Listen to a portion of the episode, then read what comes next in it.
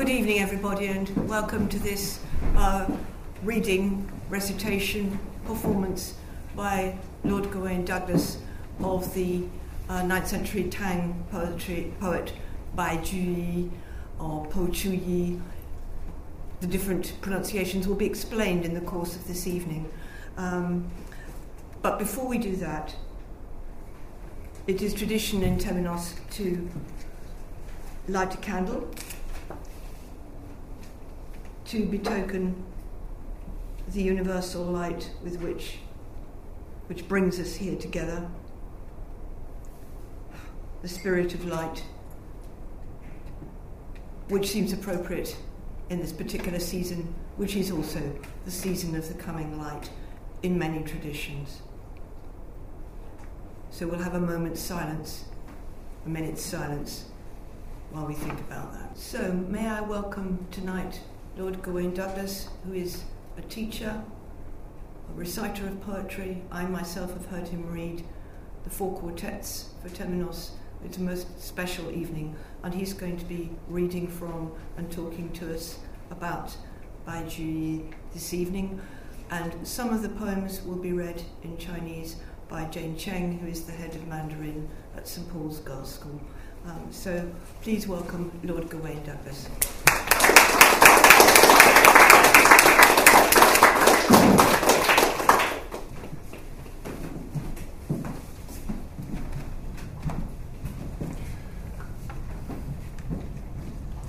Those who speak know nothing. Those who know are silent. Those words, I'm told, were spoken by Lao Tzu. If we are to believe that Lao Tzu was himself one who knew, how comes it he wrote a book of 5,000 words? So inquires Po Chui. Um, good evening, ladies and gentlemen, and thank you for making the fantastic effort of coming here in this difficult December season. And thank you very much for Temenos for hosting this and for Hilary Davis for being in the chair. And in particular, thank you very much for Jane Seng uh, for agreeing to recite in Mandarin, in, in Cantonese, sorry, three poems. Let's swing to 832 AD uh, when Po Chui was, was 60 and was feeling his age, and he relocated to the Xiangshan monastery in North China. Actually, he'd been feeling quite old since the age of 40, and I think he thought that the monks would look after him and his family quite well. And he got on with his writing, and he strove ever to become more simple in his life and his words, and he succeeded and a tale is told how he tried out every poem he wrote on a simple peasant lady, and if she didn't get it, he threw it away. So you should be all right. he wrote over 3,000 poems, so she must have been rather patient. But a, a, trenchant message to modern poets, I think be simple and clear. Life is too short to wrestle with difficult rhymes. And um, let me introduce, please, um, early 20th century translator and recreator, the remarkable Arthur Waley, who achieved um, the extraordinary feat of um, presenting 9th century Chinese and 20th century English in one seamless stream, while somehow um, maintaining the Oriental feeling of the original words um, he found a thread of mind and spirit common to both nations, which, which fragile gossamer still blows in the breeze between us if we allow it, if we cherish it. Are so important, I think, now um, to find and treasure these cultural links in our divided world. Waley is the subject of his own lecture, of many lectures, a man of colossal breadth, scholarship, wisdom, and poetic genius. And more of him a bit later. The poems of the 9th century Tang poet Po Chui speak to us simply and clearly across seven seas and 1200 years, as though he just popped in for morning coffee. Um, they describe the life of a government official who is also a poet, exiled at 42 for his contentious and outspoken opinions.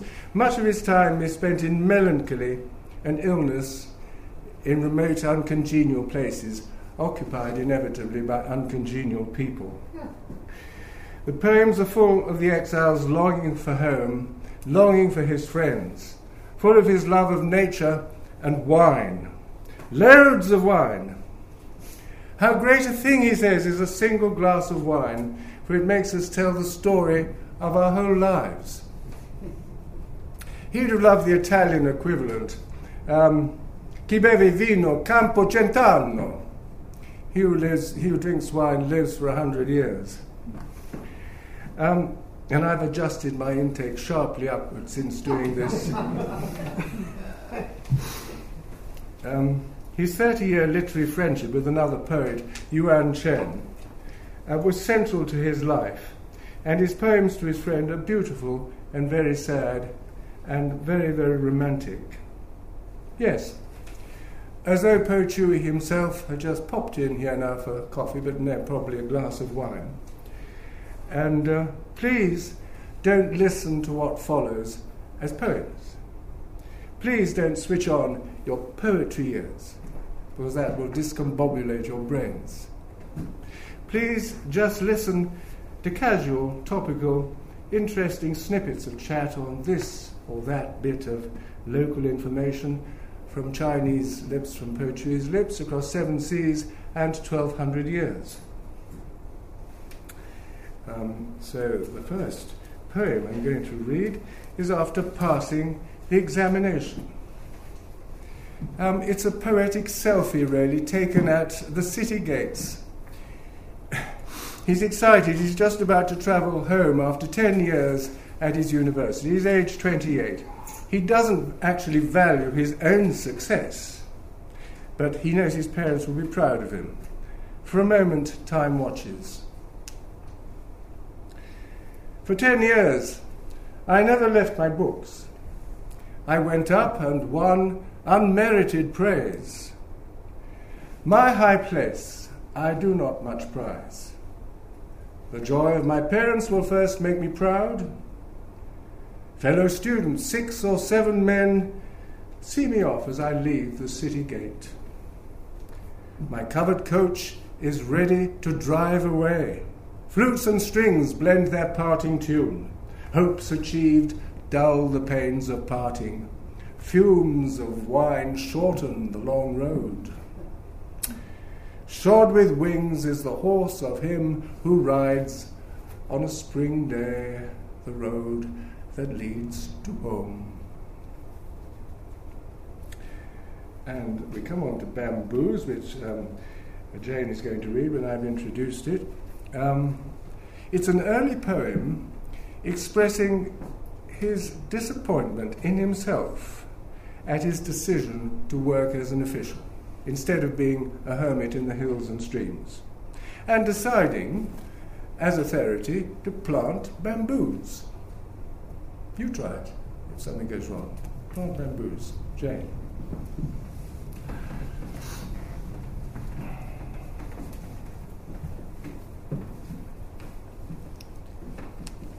Sun 在足，初一意不息，閉門秋草生。何以如野性，種足百餘徑。見此溪上色。亦得山中情，有時公時下，盡日繞欄行。勿言根未固，勿言因未成。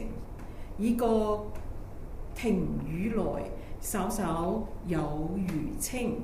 最爱近窗卧，秋风知有声。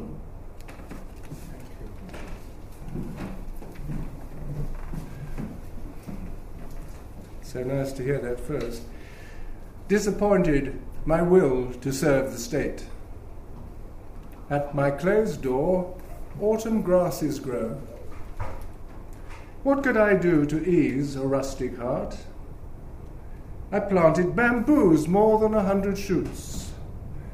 When I see their beauty as they grow by the stream side, I feel again as though I lived in the hills. And many a time when I have not much work, round their railing I walk till night comes. Do not say that their roots are still weak. Do not say that their shade is still small. Already I feel that both in courtyard and house, day by day, a fresher air moves. But most I love lying by the window side to hear in their branches the sound of the autumn wind.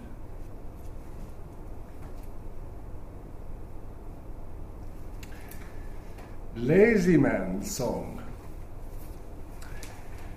Humorous, light, ridiculous, praising idleness, but a subtle message to remind that doing can actually be a substitute for being, and that by doing nothing one may actually achieve something. Anyhow, I can tell you for sure one thing I do know is all poets are lazy devils.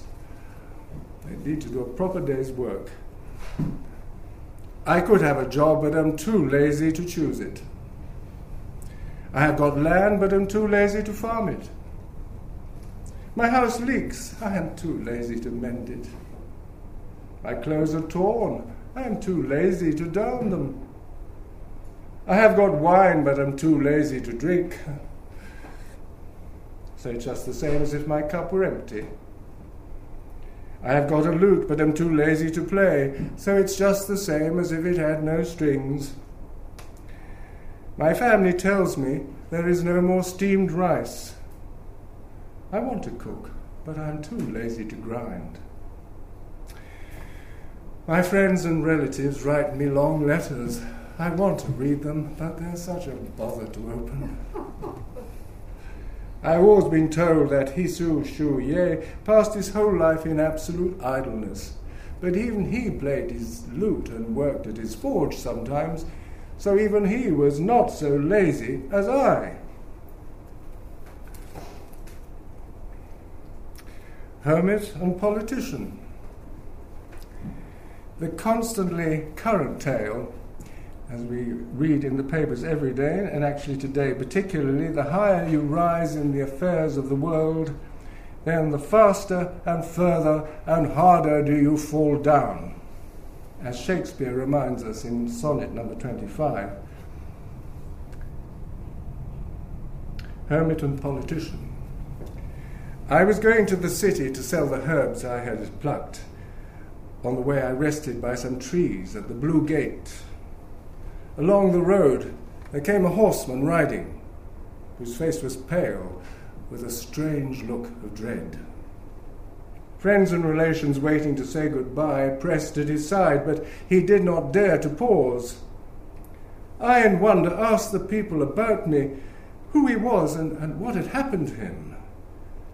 They told me this was a privy councillor whose grave duties were like the pivot of state.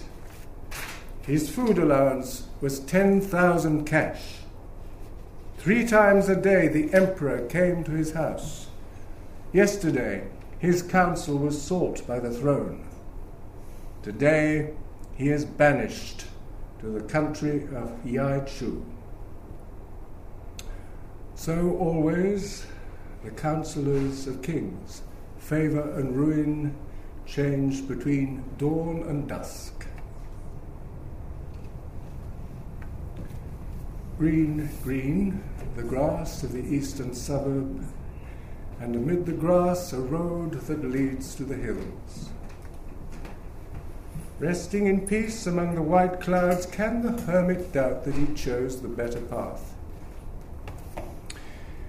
For poet Shui, his, his, um, his solace was the hills and the streams. For Shakespeare's, it was the comfort of knowing that he was loved by someone and loved them in return.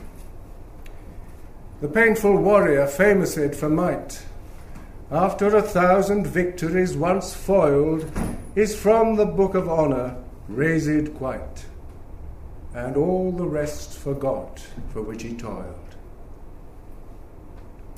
Then happy I that love and am beloved, where I may not remove nor be removed.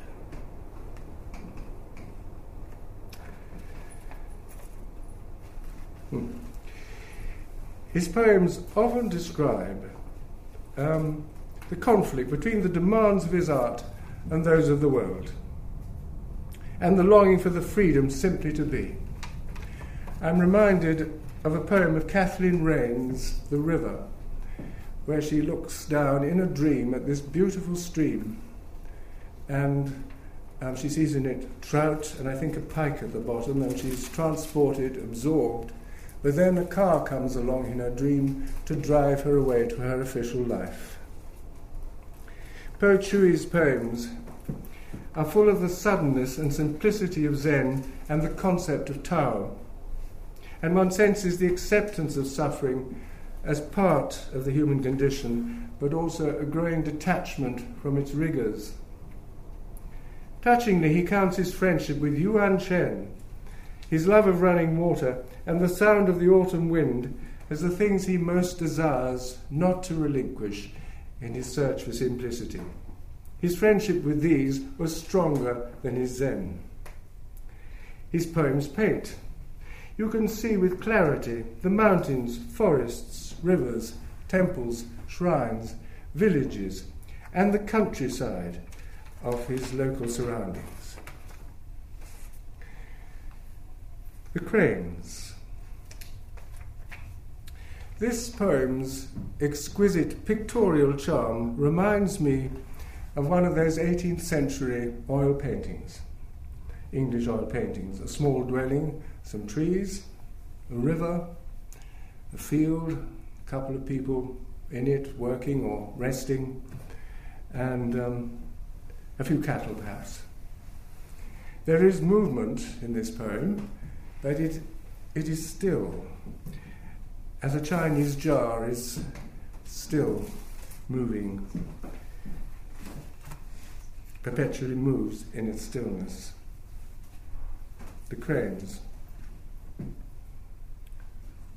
The western wind has blown but a few days yet the first leaf already flies from the bough. On the drying paths I walk in my thin shoes. In the first cold, I have donned my quilted coat. Through shallow ditches, the floods are clearing away. Th- through spare bamboos trickles a slanting light. In the early dusk, down an alley of green moss, the garden boy is leading the cranes back home. And I cannot but help think, in relation to that poem, of Gray's elegy in a country churchyard. It has resonances of it. The curfew tolls the knell of parting day. The lowing herd winds slowly o'er the lea the ploughman homeward plods his weary way and leaves the world to darkness and to me.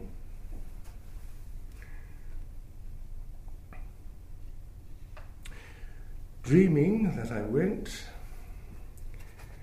um, to visit, give me the full title, Jane, of that poem. It's uh, uh, dreaming that I went with Lee and to visit Yuan Cheng. to visit Yuan Chen. I guess many of you may have had this dream. You are with someone in this dream that you know that you loved or you still love. Um, maybe you talk, maybe you touch, maybe you embrace. The moment is shining, golden, permanent. You wake, and the dream is still with you in the room and you reach your hand and it's gone.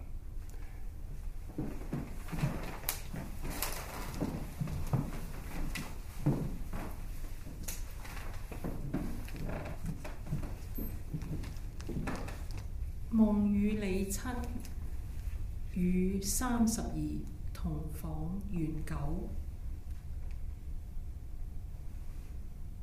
夜夢歸長安，見我故親友。選之在我左，信之在我右。雲是二月天，春風出攜手。同個靜安里，下馬觅元九。元九正獨坐，見我笑開口，還指西苑花，乃开北平酒。如言各有故，此色欢难久。神合瓊娥间，神离欠新舊。欠新好，交来而在側，求索无所有。Thank you.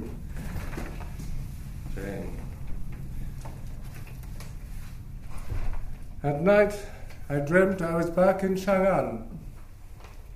I saw again the faces of old friends. And in my dreams, under an April sky, they led me by the hand to wander in the spring winds. Together we came to the ward of peace and quiet. We stopped our horses at the gate of Yuan Chen. Yuan Chen was sitting all alone. When he saw me coming, a smile came to his face. He pointed back at the flowers in the western court, then opened wine in the northern summer house. He seemed to be saying that neither of us had changed. He seemed to be regretting that joy will not stay that our souls had met only for a little while, to part again with hardly time for greeting. I woke up and thought him still at my side. I put out my hand. There was nothing there at all. Well, um, yes, he is um, a bit gloomy, Po Chui, sometimes. They can be rather sad, but overlooked is his crazy sense of fun. He's absolutely mad, and he knows he's mad. Madly singing in the mountains. There is no one among men that has not a special failing. And my failing consists in writing verses. I have broken away from the thousand ties of life but this infirmity still remains behind. Each time that I look at a fine landscape, each time that I meet a loved friend, I raise my voice and recite a stanza of poetry and marvel as though a god had crossed my path.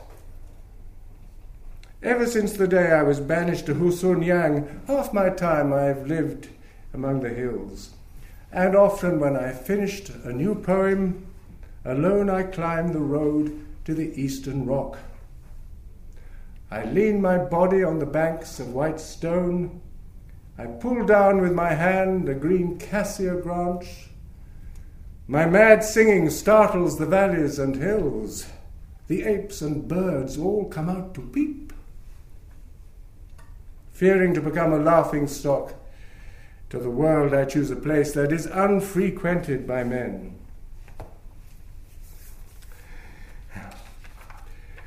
invitation to Hisayo, which now I, I have uh, trouble to find. Um, well, I think most of us will be familiar with having to endure being with people one doesn't much like. And worse, having to sit with them. And worse still, having to eat with them. Ah! Within the gorges, there is no lack of men. They are people one meets, not people one cares for. At my front door, guests also arrive. They are people one sits with, not people one knows. When I look up, there are only clouds and trees. When I look down, only my wife and child. I sleep, eat, get up, or sit still. Beyond that, nothing happens at all. But beyond the city, Hisayo the hermit dwells, and with him at least I find myself at ease. For he can drink a full flagon of wine and is good at reciting long line poems. Some afternoon, when um, the clerks have gone home At a season when the path by the river bank is dry, I beg you take up your staff of bamboo wood and find your way to the parlour of Government House. Well, um, to me, as I get older, his poetry has been a revelation. Without really knowing it, I'd wearied of the old rhymes and cadences, the assertiveness, the complexity, the effort of Western poetry. I long for simplicity, and here at last I found it in the works of Po Chui. Yes, I found comfort in this Eastern, ancient, contemporary mind. Uh, choosing poems um, for this little affair was more difficult than you might realize because every time I found a poem, I thought, hmm, actually, I like this one better. And then after a day or two, I thought, no, no, I'll have that one. It's a bit like a menu. You, know, you think you have the avocado, and then, no, no, I'll go for the prawns. Oh, no, I'll have the soup. And uh, anyway, as a result of all that, um, we come to the fact that I've chosen at the end of spring. Because um, it tells us something about Po Chui's Taoist philosophy, and it also, we're in the dead of winter, so I thought it'd be rather nicer. The flower of the pear tree gathers and turns to fruit. The swallow's eggs have hatched into young birds. When the seasons changes thus confront the mind, what comfort can the doctrine of Tao bring? It will teach me to watch the days and months fly without grieving that youth slips away. If the fleeting world is but a long dream, it does not matter whether one is young or old. But ever since the day that my friend left my side and has lived in exile in the city of Qianling, there is one wish I cannot quite destroy that from time to time we may chance to meet again. I shall do one more poem now before going on to talk about Arthur Waley and then do the temple. And um, Nikki and I, my wife over there, um, put on a, a, charity concert recently um, for um, a great big variety show, and uh, it was a big success, but it nearly killed us. It, it really did, because people were dropping out anyway. Um, the fact is, there was a photograph taken as we were bowing at the end of the concert. And I saw it afterwards. I thought, oh my God, I've lost, I actually lost hair. It's come out, it's come out. Uh, I was horrible. And then I saw this poem, Po Chui's, you see, about his baldness, in which he, he, he makes me realize that it's a good thing. Uh, it's better to be bald, because the more you lose, the more you gain. At dawn, I sighed to see my hairs fall. At dusk, I sighed to see my hairs fall. For I dreaded the time when the last lock would, should go. They're all gone, and I do not mind at all. I have done with that cumbrous washing and getting dry. My tiresome comb is forever laid aside. Best of all, when the weather is hot and wet, to have no top knot weighing down on one's head. I have put aside my messy cloth wrap. I have got rid of my dusty tasselled fringe. In a silver jar, I have stored a cold cream. On my bald pate, I trickle a ladleful. Like one baptized in the, in the water of Buddha's law, I sit and receive this cool, cleansing joy. Now I know why the priest, who seeks repose, frees his heart by first shaving his head. Mm-hmm. So there was to be a sort of little intermission, but are you all happy for me to go straight on? Yes. Or are you getting tired?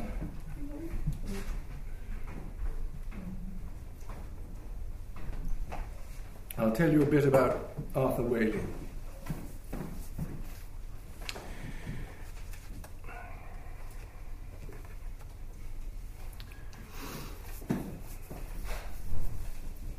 What can you say about genius?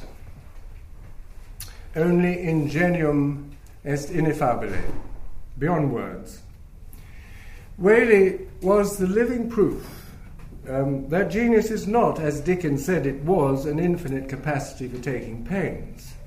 No, rather an inborn gift of absorbing and reconfiguring life and its patterns in one brushstroke, uh, in one chord on the piano, the translation of one 1300 page Japanese novel. But a few facts about Waley. He was a humanist, was considered and considered himself a mediator between Eastern and Western cultures, someone we could rather do with now. He was an expert skier, a lover of mountains like his friend Po Chui. Also, a very keen cyclist who resolutely pedalled at great speed down the newly opened M1. He thought all politicians were rogues, and unattractive rogues at that, which there's a difference. Some rogues are very attractive. His huge intellect and sudden silences could intimidate and overwhelm a formidable group of people around a dinner table. Essentially, I think, like a lot of very clever people, he was quite gauche and often very shy. Also, very eccentric. I hope there is nothing I can do to help. His fairly high pitched voice was heard to exclaim at a, a very busy um, weekend in the country when he could have done quite a bit to help. And having been invited to a very posh luncheon at a very posh hotel, he arrived with his own carrier bag of salad. After gloomy predictions of likely sales for his 170 Chinese poems, which was first published in 1918, um, they actually did rather well and continue to do well, appealing to many young women secretaries who actually didn't normally read poetry. Why? They often spoke to Waley about this because, because the poems were very simple, everyday things dealing with the particular, not the abstract. I suppose uh, in another context you could say they're a bit like Edward Thomas or Robert Frost, uh, Bob Dylan, who was a protest poet, a poet as just as Arthur Waley was, um, Paul McCartney. It's no surprise to me that um, the British Library has a Beatles expi- exhibition going on at the moment, highlighting their very fine lyrics. And people like Bob Dylan and the Beatles are actually recognized, beginning to be recognized as the poets they were. Po Chui was much influenced by his equivalent in, in his time, the Han Dynasty yuefu folk ballad style of poetry. My wife says I must mention I didn't just say UFO, not unidentified flying, flying poets, um, yuefu style poetry. Um, we'll move on to the temple, which for me, not knowing nearly as much about Po Chui as I should and not knowing all his poetry, I've read some of his longer poems, but to me it's his masterpiece as, I, as I've yet discovered. The temple describes Po ascent of a mountain with a temple close to the top, the temple of the wizard Wu Chen. It's a poem of pilgrimage, jubilation, wondrous descriptions, and deep Buddhist faith. A poem of transcendence, moments of illumination, many of them at night. I recall Robert Graves' account of staying awake all the night long, not because he was anxious, but because of pure joy. An unusual experience uh, in this poem, so. For us, it's a warning, perhaps, an injunction to take our leisure, our walking, our wine, our climbing, our wandering, our stravaig, as the Scots would call it, seriously. Our deepest needs and yearnings seriously. And there's a moral at the end, if you find it, which is to follow your nature or die before you die.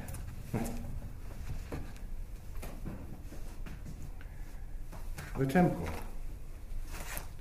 Position. My are going to fall, fall over. Forget it.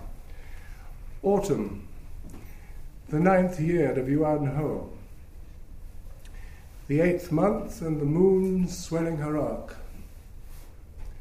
It was then I travelled to the temple of Wu Chen, a temple terraced on Wang Shun's hill. While still the mountain was many leagues away, of scurrying waters we heard the plash and fret.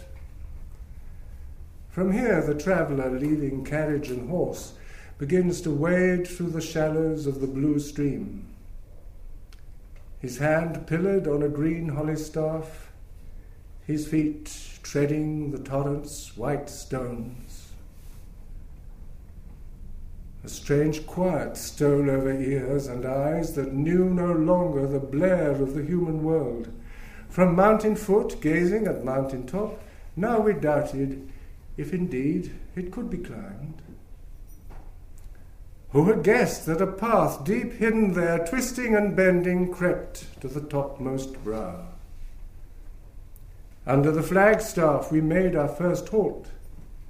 Next, we rested in the shadow of the stone shrine. The shrine room was scarce a cubit long, with doors and windows unshuttered and unbarred.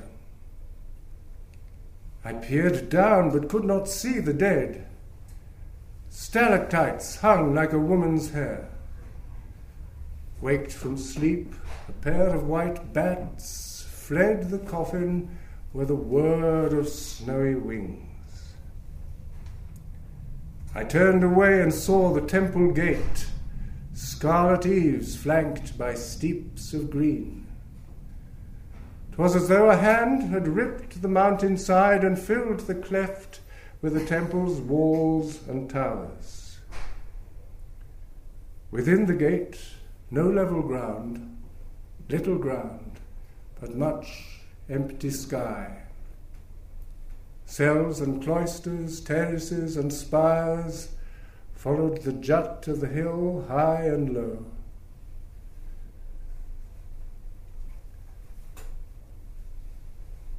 On rocky plateau with no earth to hold, were trees and shrubs gnarled and very lean. Roots and stems stretched to grip the stone, hunched and bent, they writhed like a coiling snake. In broken ranks, pine and cassia stood, through the four seasons forever shady green. On tender twigs and delicate branches breathing, a quiet music played like strings in the wind. Never pierced by the light of sun or moon, green locked with green, shade clasping shade. A hidden bird sometimes softly sings, like a cricket's chirp sounds its muffled song. At the stranger's arbour, a while we stayed our steps. We sat down, but had no mind to rest. In a little while we had opened the northern door. Ten thousand leagues suddenly stretched at our feet, brushing the eaves, shredded rainbows swept.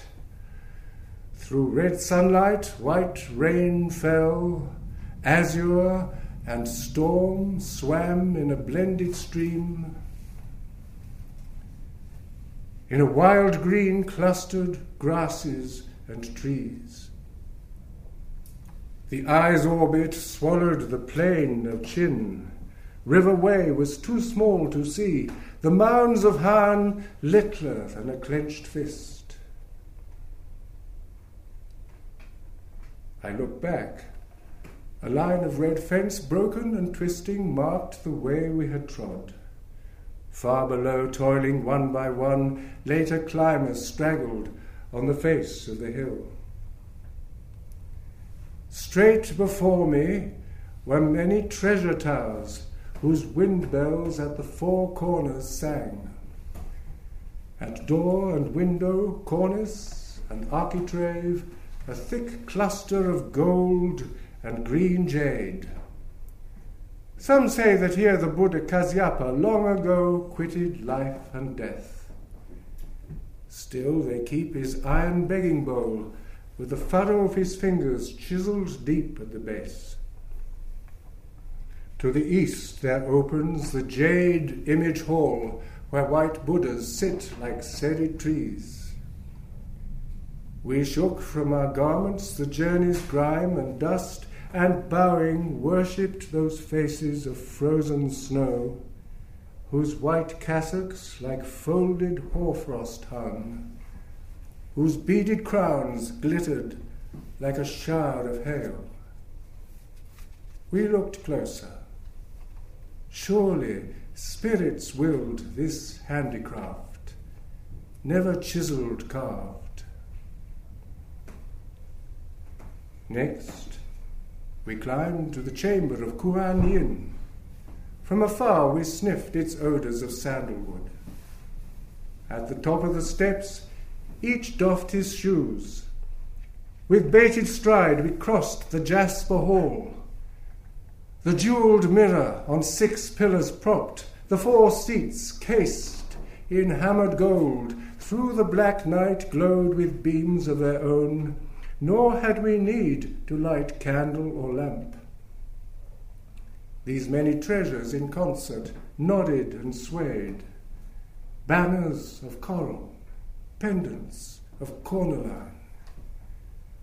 When the wind came, Jewels chimed and sang softly, softly, like the music of paradise.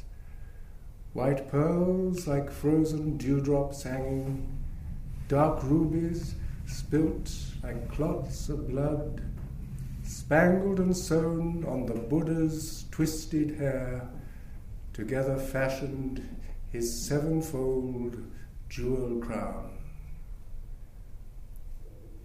in twin vases of pallid tourmaline, their colour colder than the waters of an autumn stream, the calcined relics of Buddha's body rest. Rounded pebbles smooth as the specular stone. A jade flute by angels long ago born as a gift to the garden of Jetavan it blows a music sweet as the crane song that spirits of heaven earthward well might draw. It was at autumn's height, the fifteenth day, and the moon's orbit full.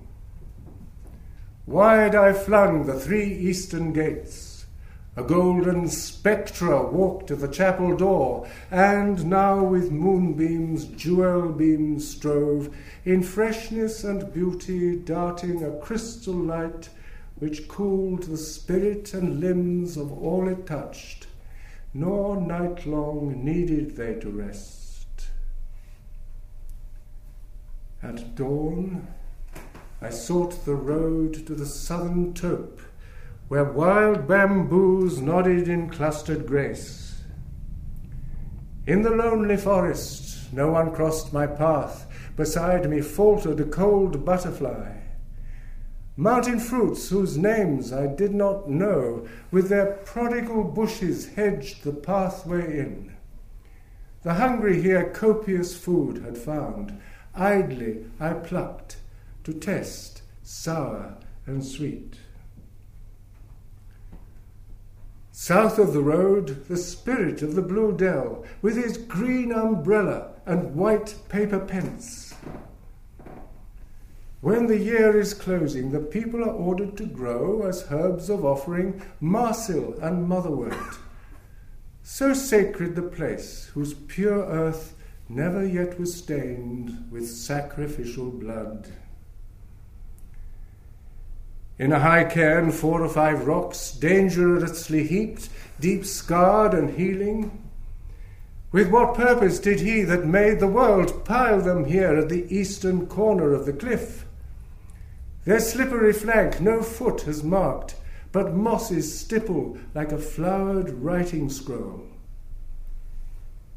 I came to the cairn, I climbed it right to the top. Beneath my feet, a measureless chasm dropped. My eyes were dizzy, hand and knee quaked. I did not dare bend my head and look. A boisterous wind rose from under the rocks, seized me with it, tore the ground from my feet. My shirt and robe fanned like mighty wings and bore me like a bird wide spreading to the sky. High about me, triangular and sharp, like a cluster of sword points, many summits rose.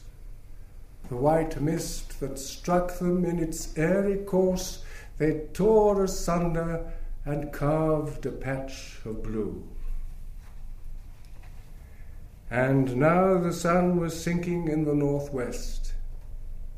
His evening beams from a crimson globe he shed, till far beyond the great fields of green, his sulphurous disk suddenly down he drove. And now the moon was rising in the southeast. In waves of coolness the night air flowed. From the grey bottom of the hundred fathom pool shines out the image of the moon's golden disk.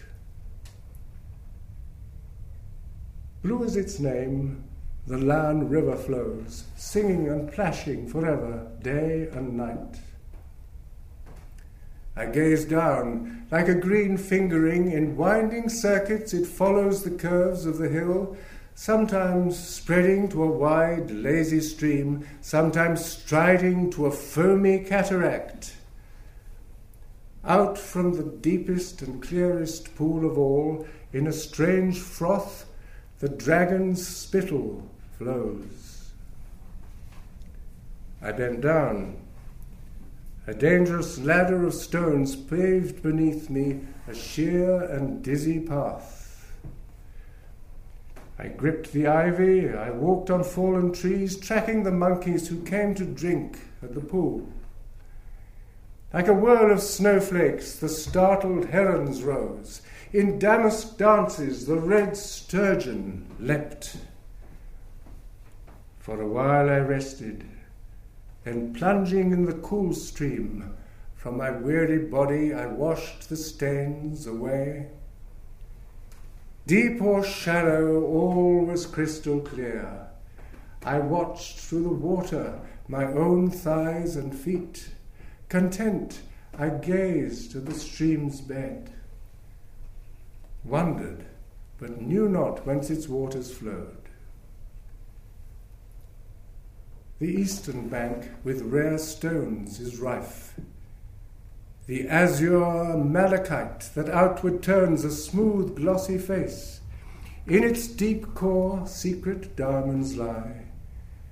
Pien of Chu died long ago, and rare gems are often cast aside.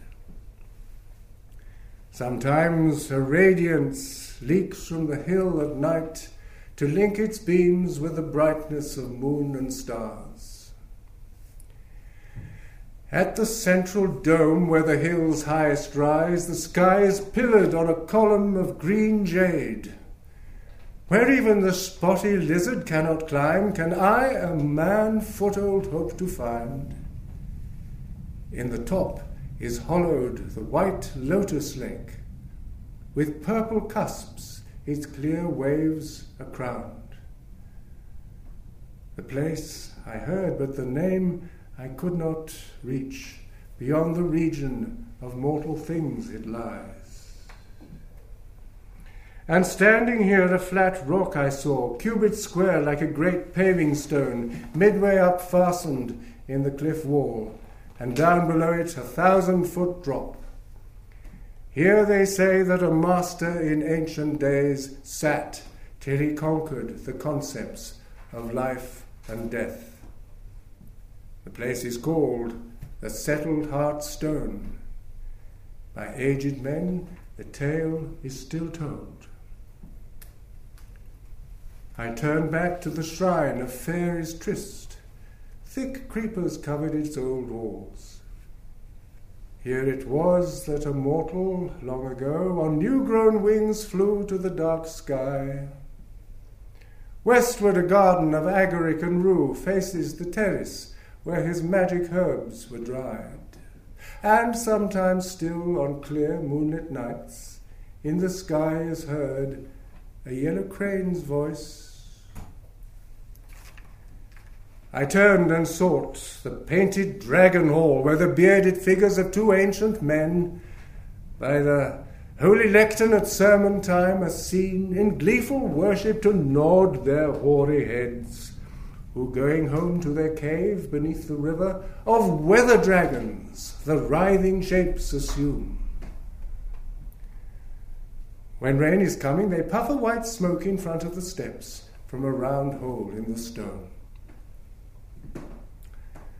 Once a priest who copied the holy books, of purpose dauntless and body undefiled, loved yonder pigeons, who far beyond the clouds fly in flocks, beating a thousand wings. They came and dropped him water in his writing bowl, then sipped afresh in the river under the rocks. Each day, thrice, they went and came, nor ever once missed their wonted time. When the book was finished, they sent for a holy priest, a disciple of his named Yang Nan. He sang the hymns of the Lotus Blossom Book again and again, a thousand, a million times. His body perished, but the mouth still spoke the tongue resembling a red lotus flower. This relic is no longer shown, but they still treasure the pyx in which it lies. On a plastered wall are frescoes by the hand of Wu, whose pencil colours never fading glow. On a white screen is writing by the master Chu, the tones subtle as the day it first dried. magical prospects, monuments divine. Now all were visited. Here we had tarried five nights and days, yet homeward now with loitering footsteps trod. I, that a man of the wild hills was born, floundering fell into the web of the world's net. Caught in its trammels, they forced me to study books, twitched and tore me down the path of public life. Soon I rose to be Bachelor of Arts. In the record office, in the censorate, I sat. My simple bluntness did not suit the times. A profitless servant, I drew the royal pay. The sense of this made me always ashamed, and every pleasure a deep brooding dimmed. To little purpose I sapped my heart's strength, till seeming age shrank my youthful frame. But from the very hour I doffed belt and cap, I marked how with them sorrow slank away. And now that I roam in the freedom of hills and streams, my heart to its folly comfortably yields like a wild deer that has torn the hunter's net. I range abroad by no halters barred. Like a captive fish loosed into the great sea, to my marble basin I shall not ever return. My body girt in the hermit's single dress, my hand holding the book of Chuang Tzu, in these hills at last I am come to dwell, loosed forever from the shackles of a trim world. I have lived in labour forty years and more. If life's remnant vacantly now I spend, seventy being our span, then thirty years of idleness are still left to live.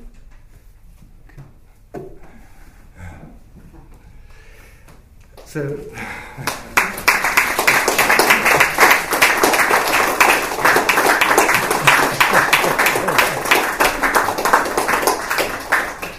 It's not quite finished, but very nearly finished. Um, and um, Arthur Waley died a noble and serene death in his bed after months of agony from cancer in the room at the top of the house in 50 Southwood Lane, Highgate, pulled up close to the wide open window with its southern facing views right across London. Bai Juyi died similarly uh, on his bed, definitely with his face to the south. I sometimes wonder when Waley translated Po Chui's last poem if he had intimations of his own passing. But of course, with his sensitivity, he would have done because to someone like him, the moment of death is every moment. Here's how Po Chui, his friend, and I like to think of them both as friends, um, although divided by 12 centuries and seven seas, crossed over into the land of ghosts. The last poem which Jane will read after me on this occasion. They have put my bed beside the unpainted screen. They have shifted my stove in front of the blue curtain. I listen to my grandchildren reading me a book. I watch the servants heating up my soup. With rapid pencil, I answer the poems of friends. I feel in my pockets and pull out medicine money. When this superintendence of trifling affairs is done, I lie back on my pillows and sleep with my face to the south.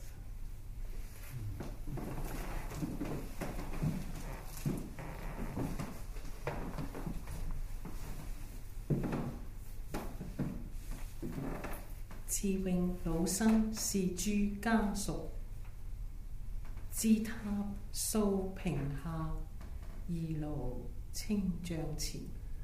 書聽孫子讀，湯看事兒煎。酒不還師債，秋衣當藥錢。知分閒事了，怕杯。向阳面。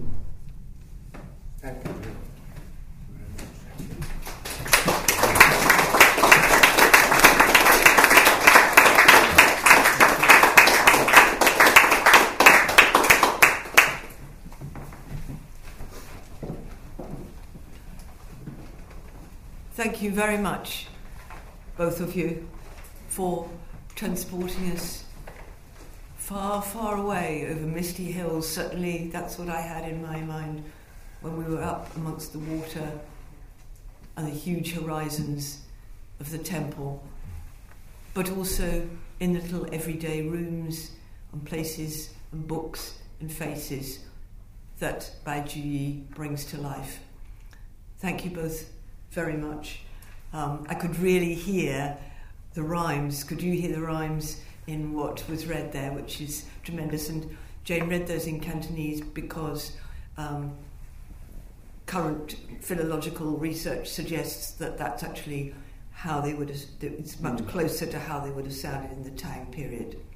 Um, I think we have maybe a moment or two if people have questions um, before we before we finish. Um, do feel free to ask questions.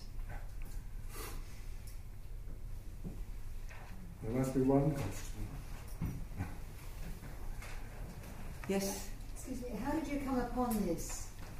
How did you discover this man? Um, well, I, I've always loved Chinese poetry um, since I was a young man, and um, I, it was just a book I had, and I didn't realize I had it for years and years and years, and then suddenly started reading it and got more and more absorbed. And I think one of the things was that Arthur Waley's writing, he was a musician, you see, yeah. and a very fine musician. In fact, when he was first, um, first um, a young boy, his parents realized he was a genius of some kind, and they assumed he was a musical genius because he had a very acute ear. but um, that wasn't to be. But anyway, uh, I was attracted, being a musician, I think, in the first place, by his ex- the musical flow. And they're poems in their own right. They're not translations, as you and I might conceive of translations. They're recreations, and and they are, I think, very fine poems in their own right. In fact, I think he found his poetic voice more as a translator than as uh, in his own poetry, which is very interesting and good. But I think that was his true identity, and he somehow had this extraordinary empathy. Yes. Um, hello, thank you very much. Um, you've definitely um, shown us that there were a lot of remarkable similarities um, between um, um, between Po Chui's um, life and our lives today, and daily struggles and virtues and whatnot. Have you come across any poems or passages which you feel like puts a gulf between um, Po Chui and Yes. our lives? And Well, well, yes, because I mean, one has to come up with it in the end. The more you go into it, you realise that that male friendship in those times was um, was the relationship that counted, and uh, um, relationship with, with men and women, um, although sometimes very beautiful and romantic, on the whole were more functional things and just part of the everyday course of life. And so, by current terms, we would we might um, easily say that um, this was altogether wrong and unsuitable because it was his relationship with Yuan Chen and one or two other poets which really signified in his life. And so much is apparent in his poetry in a way because of the absence of comment about his wife. He does, he's got a soft spot for his children, um, which increases as he gets older. And there were so many poems I wanted to read you, but um, I mean, you can't, can you? There's so much you can take in. Did you find the temple was too long No, to absorb? no, it took us somewhere else. Oh, right. That's a good thing. Does that answer your question? yes, thank you very much. Yes. Um, the different relationships between men and women then and now was certainly something which stood out. Another question. I notice with these poems, and also with other writers, very specific mentions of, say, the Western Terrace or the Northern Gateway. I wondered whether these had any particular significance besides the sort of times and seasons we know. Um, you've hit me on an eager spot, but I presume they did, they did, just as our special buildings are aligned in a certain way, or Stonehenge was aligned in a certain way, or, and, and even in, uh, in the 17th, and 18th century, houses were built in a certain direction just to give a special significance. But um, I can't tell you what the significance of the northern and the eastern gates was, I'm afraid. Can I say? I was about to say, maybe Yeah, well, Jane, Jane- Jane Jane can is enlighten us. Yeah. Me. I, I think If you'd like to sorry. stand up and just so people can hear you. Sorry, that, that it could be something to do with, I'm not 100% sure, but I think the uh, people in Tang Dynasty, they, uh, they still worship heavens, and so Worship, sorry? heavens. Heaven, and yes. So that they, they very much today, I think in their sort of custom probably still remain in some part of Japan, and sadly those are a bit lost now in mainland China. Uh, but then that tradition was uh, actually still very much inside. You can see like the Forbidden City, how it was built, and the direction, uh, you know, connected to heaven. That is, there's a lot of things to say about. it. So, uh, Thank you, Nick. Thank you. Any other questions? Well, it remains for me to say thank you very much to Gawain for introducing us, if we didn't know um, this poet, or bringing him again to life for us if we did uh, tonight, uh, together with hearing some of the originals. Thank you very much indeed.